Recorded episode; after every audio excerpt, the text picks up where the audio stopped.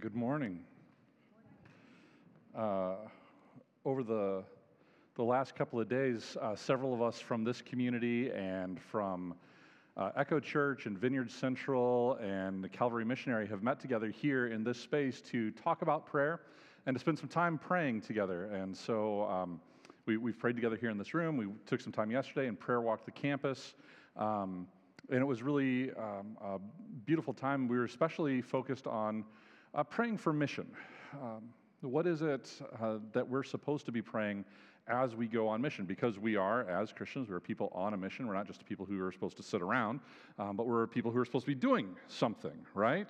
Uh, we are on um, mission according to the scriptures to take the good news of the gospel that there is freedom and salvation uh, from God through Jesus Christ in us and, and uh, through his spirit in us because of what Jesus has done on the cross by his death and, and his resurrection. And so, as people on mission, uh, sometimes that can be a daunting thing. Uh, sometimes we may not know where to start with that. And so, we wanted to spend some time in prayer because we, uh, as we talked over the last couple of days, uh, came to understand that prayer really undergirds mission, that prayer is the formation. Uh, for the things that we want to accomplish, the things that we want to do in the world. And today we want to continue that conversation a little bit and talk about prayer. Uh, Jesus, in his life as given to us in the Gospels, spends more time praying than he does doing almost anything else, um, at, at least of the things that we're told about. Jesus is constantly going and praying. Uh, sometimes he goes and prays by himself. Sometimes he goes and prays with his disciples. Sometimes he prays publicly, but Jesus is praying all of the time. And a church that is more like Jesus, I believe, will be a church at prayer. A church that is more like Jesus, a people who are becoming more like Jesus, will be a people who are intentionally devoting more and more of their time to prayer. And so I want to take a look at um, one particular prayer today. Not that, that this prayer is the end all be all of prayers. I, am not, I don't, I don't really get behind that. Um, there are any number of prayers in the Bible. They are all good prayers. They are all wonderful prayers. They can all be templates for us. Uh, but I get really nervous when a single prayer is held up and be like, hey, you have to pray this prayer. I don't know if you remember uh, several years ago, there was the prayer of Jabez, and there were books written about it and plaques that you could buy at Hobby Lobbies and all this stuff. And, and I, I had one, and, and it, was, it was the prayer, right, that was supposed to change your life. And, and uh, I, I don't know that that's really a thing. I mean, if there is a prayer in the Bible that you really, really want to pray and, and really want to make a part of your life, Jesus gave us one that's pretty good, right? Uh, we call it the Lord's Prayer. Um, today, I want to look at a prayer from the early church. This is a prayer that they prayed on a fairly specific occasion, but there are some things in it I think that are worth our time and worth our attention. It is in Acts chapter 4. So if you have your Bibles with you, uh, feel free to turn to Acts chapter 4. We're going to pick up in the middle of the chapter around verse 32, uh, or 23, I'm sorry, around verse 23. Uh, and uh, it'll be up on the wall behind me as well. Before we get to reading that passage, though, just some, um, just some background. Uh, this is after the death, burial, and resurrection of Jesus. This is after Pentecost. Uh, Peter and the apostles have been filled with the Holy Spirit. They've gone out, they've proclaimed the good news. People have come and responded. 3,000 have been baptized. Uh, the church is off, it's rocking and rolling, things are happening. And Peter and John and the other apostles continue to go to the temple courts daily and to pray there and to proclaim the name of Jesus there.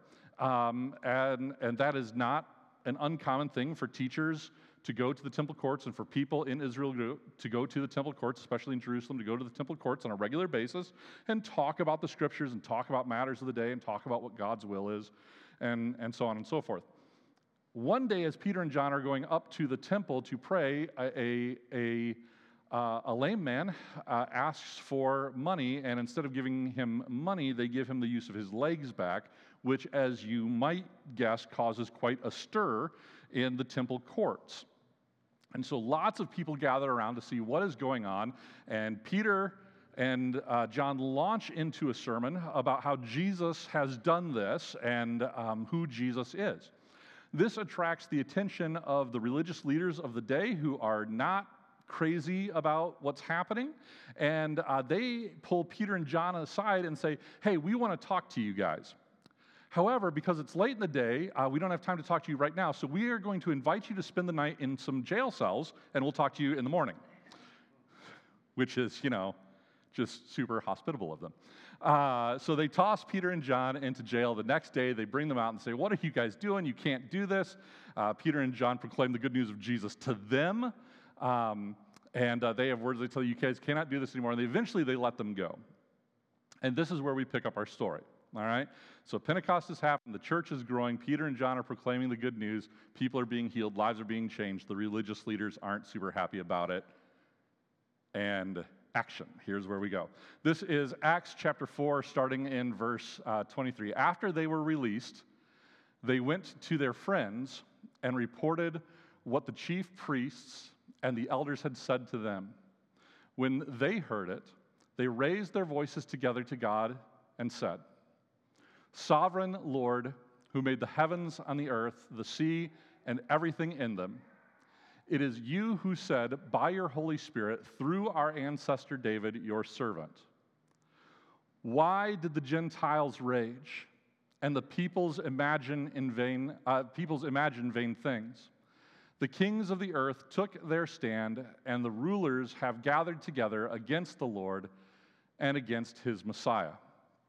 For in this city, in fact, both Herod and Pontius Pilate, with the Gentiles and the peoples of Israel, gathered together against your holy servant Jesus, whom you anointed to do whatever your hand and your plan had predestined to take place. And now, Lord, look at their threats and grant to your servants to speak your word with all boldness while you stretch out your hand to heal and signs and wonders are performed in the name of your holy servant Jesus. And when they had prayed, the place in which they were gathered together was shaken, and they were all filled with the Holy Spirit and spoke the word of God with boldness. Uh, this is one of my favorite prayers in the scripture, uh, partly because of what happens after it. I, I don't know about you, I haven't been in a whole lot of places where uh, I've been in a worship service and all of a sudden the building shakes. Um, Put enough junior highers in an auditorium and it happens.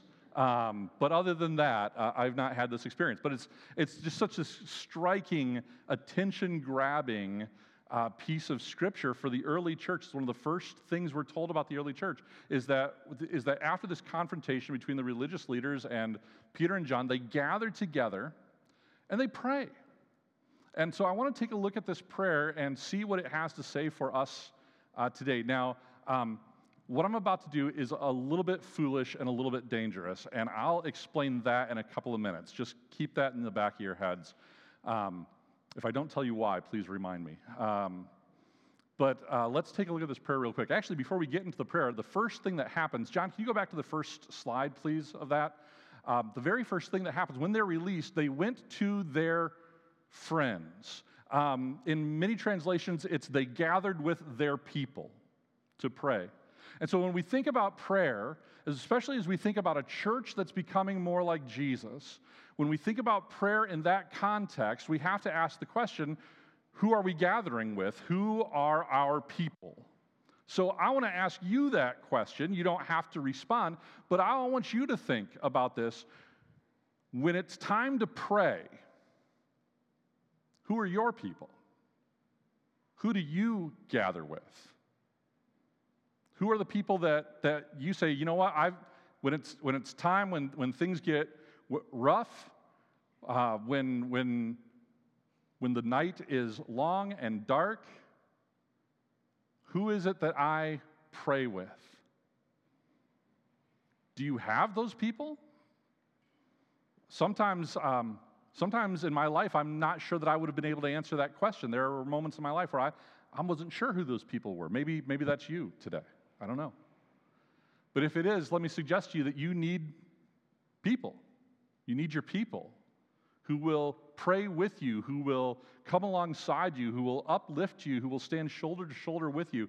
Meg uh, talked uh, just a few minutes ago. She said that, that the staff on Thursday, or on Tuesdays, Thursdays, on Tuesdays gets together uh, for staff meeting, and we spend a chunk of that meeting in prayer. Meg, Shannon, Kara, and myself. And, and I got to tell you, I love that group of, of prayer. those are my people. We pray together on a regular basis, and there are very few Tuesdays at the end of that where I don't have to wipe away tears from my eyes because uh, we have spent time in prayer for each other and for you. There's a, another group here in the church um, uh, that we pray together. Sarah and Noemi and Jane and I, we meet once a month and we pray mostly for you. Um, and we enjoy doing that. By the way, if you, there's ever anything you want to be prayed for, let us know. We would love to pray for you. Uh, there are other groups who are my people when I need prayer. My wife and I, we are a people who pray together. I've got a group of friends back in Michigan where I come from um, that when something happens, we call each other up. I got a text this week from a friend. It's like, I've, I've got something going on. Tomorrow, could you pray? Absolutely. Who are your people? You need them. A lot of times we think of prayer as a solitary exercise, and certainly sometimes it can be. Jesus suggests that sometimes it is proper for us to even go into our closets, to hide ourselves away in order to spend time in prayer. But on other occasions, it is appropriate for us to gather together with our people in order to spend time in prayer in order to be encouraged, in order to be strengthened, in order to be uplifted by people who will come alongside us, who will pray alongside us. They got together with their friends, they gathered with their people. And what did they do when they did that? They lifted their voices together to God and they said, Sovereign Lord. This is a terrible translation. Almost every translation in English says Sovereign Lord. That is not what the word is there. Uh, the word that's there in Greek is not the normal word for Lord that we find throughout the New Testament. It is a different word for Lord. It's the word actually that we get the English word despot from. It's the word master. The church gathers and they place themselves under the authority of Jesus. They declare that he is master. Later on in this prayer, we'll see the word servant. That's not the word servant, it's the word slave. We tend to translate that word as servant in English because that concept makes us very uncomfortable. But the early church placed themselves in a master slave relationship with, with the Lord. They said, You have all authority, we don't have any authority. And so they gathered together and they placed God in a place of ultimate authority. You are master. You created the air, the land, the sea, and all that is in them. They remembered who God is. And I think a lot of times when we come to prayer, we have a tendency to rush past that to the things that we are concerned about. And when it comes time to pray, whether it's by ourselves or with our people, there is worth and value in taking a moment to pause and to remind ourselves who God is He is the master. He's the one that has authority. He's the one that gets to decide how things go. Sovereign God, you created everything. And by your Holy Spirit, you said through your servant David, our ancestor, there's a whole lot of grammar that's going on in that verse. And then they begin to quote scripture. They, they quote from the Psalms Why do the nations rage and the people plot in vain? Or, or why did the Gentiles rage and the peoples imagine vain things? Uh, not only do they recognize who God is, but their prayers are fueled by their knowledge of the Bible. I don't know about you, but that is not necessarily true for me. I, I honestly don't spend a huge amount of time in prayer thinking about Scripture or reciting Scripture in prayer. And honestly, I think that that's probably a problem I have to deal with. I think that that's something that, that I need to reckon with in my own life. Why isn't the Scripture a bigger part of my prayer life? And so I, I want to challenge me and I want to invite you into this if this is true for you. Um, we need to spend more time in the scripture, treating the scripture as fuel for our connection with God, not just intellectually, but in our prayer life as well. And so maybe we need to spend some time in the Psalms, like the, like the early Christians did, looking into the Psalms to see where I can connect with God. Maybe even praying the Psalms like they do here in this passage. Maybe there are some other places in the Old Testament and the New Testament that, that we can actually take and, and turn into our prayers. Not just the ones that are, that are supposed to be prayers, but maybe there are some other places where God says something. I've got a friend um, named Jerry Paul. He was uh, president of Great Lakes Christian College when I was a student there. And it's very common for him on Facebook to post a verse of Scripture and then find a thing to pray from that Scripture. So suppose today I am reading whatever it is, and I am praying whatever that goes along with that verse. But Scripture needs to be a part of our prayer life if we're going to become a church that's more like Jesus. Because without that, what our prayer life turns into is just kind of meandering anywhere that we want it to instead of coming to focus on the things that are important to God. It's not that God doesn't want to hear about the things that are important to us, He absolutely does, but there needs to be a sense, especially when we are together in community, where we are focused not just on ourselves, but on the things of God. Yours, you said through your Spirit by your servant David, still focused on God. God is master, and here's what He has said. We recognize that. And so, having done that, they move on to actually the content of the prayer, the request that they make. John, would you go to the next slide? Um, they, they begin this request by acknowledging the reality in front of them. In this city, in fact, here is what has happened. Herod and Pontius Pilate and the Gentiles and the Israelites all got together, and this is what they did to Jesus. And now, Lord, look at their threats. Even still, this is happening. They re- acknowledge the reality of the situation in front of them. I'm going to I'm going to pause real quick right now. It would be very, very, very easy for us to look at these verses and say, Oh, you see, the government hates Christians. It always has hated Christians. Jesus overthrow the government. We need a Christian government. That is not what is happening in this verse. All right? Everybody tracking with me? Nowhere, nowhere does this group of Christians say, hey, we need better leaders than Pontius Pilate and Herod. In fact, we need some Christian leaders, God. Why don't you, why don't you get James and John in there, all right? The, the sons of thunder, I'll bet they can handle it. Nowhere does that happen. But they do acknowledge the reality in front of them. They say, This is the world that we're living in. And it's okay to do that. It's okay to acknowledge before God the hurdles and the hardships that are in front of us that must be overcome. It's right to do that. God, this is the thing that I'm facing. God, this is the thing that I see happening. God, this, as we gather together, this is our goal, and these are the hurdles that we'll have to overcome, we think, to make that happen. They acknowledge the reality in front of them. And then they make their request, and their request is amazing to me because after acknowledging that Herod and Pontius Pilate and the Gentiles and the Jewish people, they've done all these things and they're still, still threatening them, I would assume that the next word out of their mouth, that their request would be God, make it stop. God, give us relief from all of our hardships. I would assume this. I would assume this because it is what I pray. Maybe you do too. God, give me relief from all of my hardships. We are so used to being comfortable in our society that that's what we have decided to ask God for is more of that. But what do they ask God for? They say, God, grant your servants to speak your word with all what? Boldness. God, since it's hard, make us equal to the task.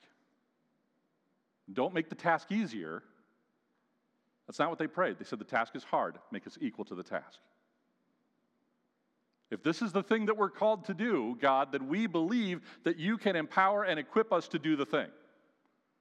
So we are going to ask you to do the thing that we believe you can do. We're going to ask you to do the thing that we trust you want to do. We're going to ask you to do the thing that you've already told us you want to do. so that we can go be your people on mission, so that we can be a church more like Jesus. God, give us boldness. By the way, they don't just pray that they will be able to do something, grant it to your servants to speak with all boldness, but they believe that God has a part in this activity as well. They know they have a part, we're supposed to speak. But they also believe that God has a part. There's some things that God can do that they can't. And there's some stuff that God can do that we can't, right?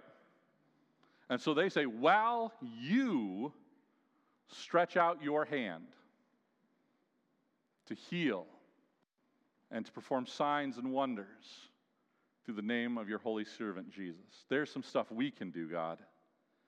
There's some stuff that's beyond us. So, would you make us equal to do the part that we're supposed to do? And then, God, would you do the thing that you're supposed to do? The church recognizes that they are in partnership with God, not as equals. Remember, master, slave, right? But they recognize that God has invited them alongside of Him, and they recognize that there is something they are called to do, and they recognize that all of their efforts by themselves will not be enough. So, God, give us boldness to do the thing you've called us to do, and then, God, you take care of the things that we cannot do. And that's their prayer. That's how they prayed. They gathered together. They acknowledged who God was. They prayed in the scripture. They recognized the situation in front of them. They made their request not to make things easy, but to make themselves bold. And they ask God to join in their activity. This is their prayer. And then, having prayed that, the place where they were standing, the place where they were praying, is shaken. I don't know what that means. I'm not 100% sure I want to know what that means. That's not true. I really do. I really do want to know what that means. I really, I, I, I want to be in a prayer service where, where the room is shaken at the end of it. Every time I've read this story, I'm like, I've never, that's never happened to me, God. You know what? That's never happened to most people. In the entire New Testament, this happens twice where somebody prays and a room is shaken. Happens right here, it happens to Paul and Silas in prison. That's it.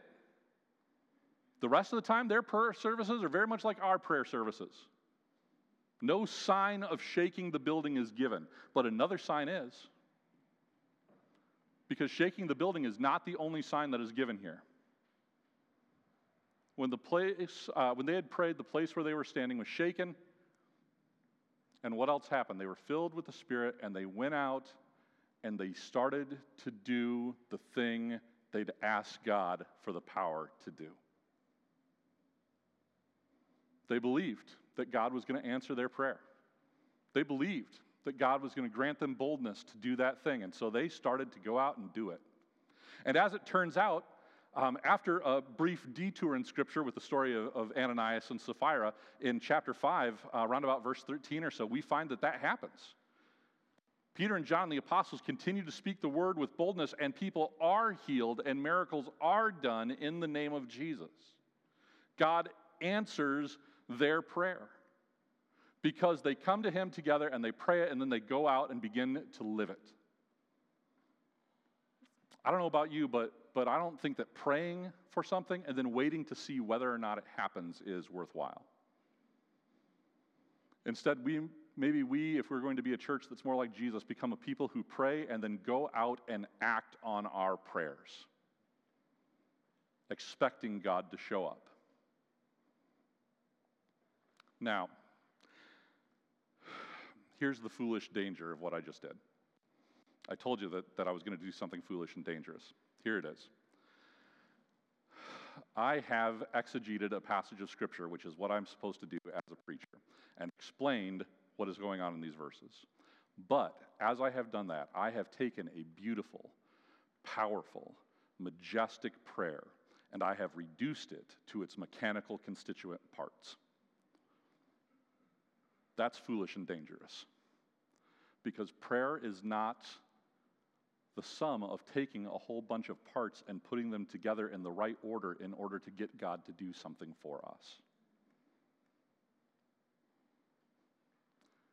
So, having gone through all of that, do not hear me say that if you just pray these things in this way, your prayers will be successful. That is not what I'm saying. What I am saying is that if we're going to be a church that is more like Jesus, we need to be a people who are devoted to prayer. And here's a way that the early church did that. Maybe we can learn from them. So, having looked at this prayer, let me ask you again who are your people? Who are you praying with on a regular basis? Who are you gathering with to pray daily, weekly, monthly? Who are the people when things go bad that you automatically know you can reach out to, no questions asked, and they will pray? Who are the things that when you're celebrating, um, that those people will celebrate with you and give thanks to God together in prayer? Who are your people? If you don't have them, find them. If you don't know where to start, come and talk to me. I will be one of those people for you. I would love to do that. Jane and Noemi and Sarah would love to do that. Any number of people in this room would love to do that. So if you don't have a people to pray with, come and find one of us. We would love to be that people. But find yourself a people to pray with and then pray. Don't just talk about prayer, don't just study prayer, but pray. Pray in the Spirit. Come before God, acknowledging who He is and who we are, the things that He's called us to do, and pray. May we be a people of prayer. And because we are, may we be fueled to go out and do the things that God has in store for us. Would you please pray with me now?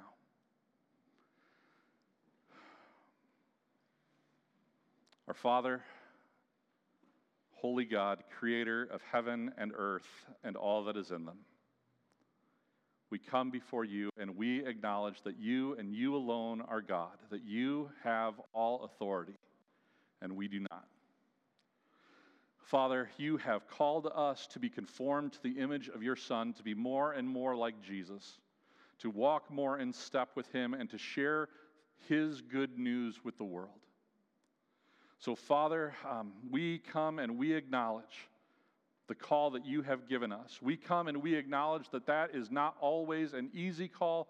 In fact, your son said that we would have to pick up our cross and die to ourselves in order to make that happen, and that sounds hard. So, Father, would you make us brave and would you make us bold and would you help us be able to do hard things through the power of your Holy Spirit?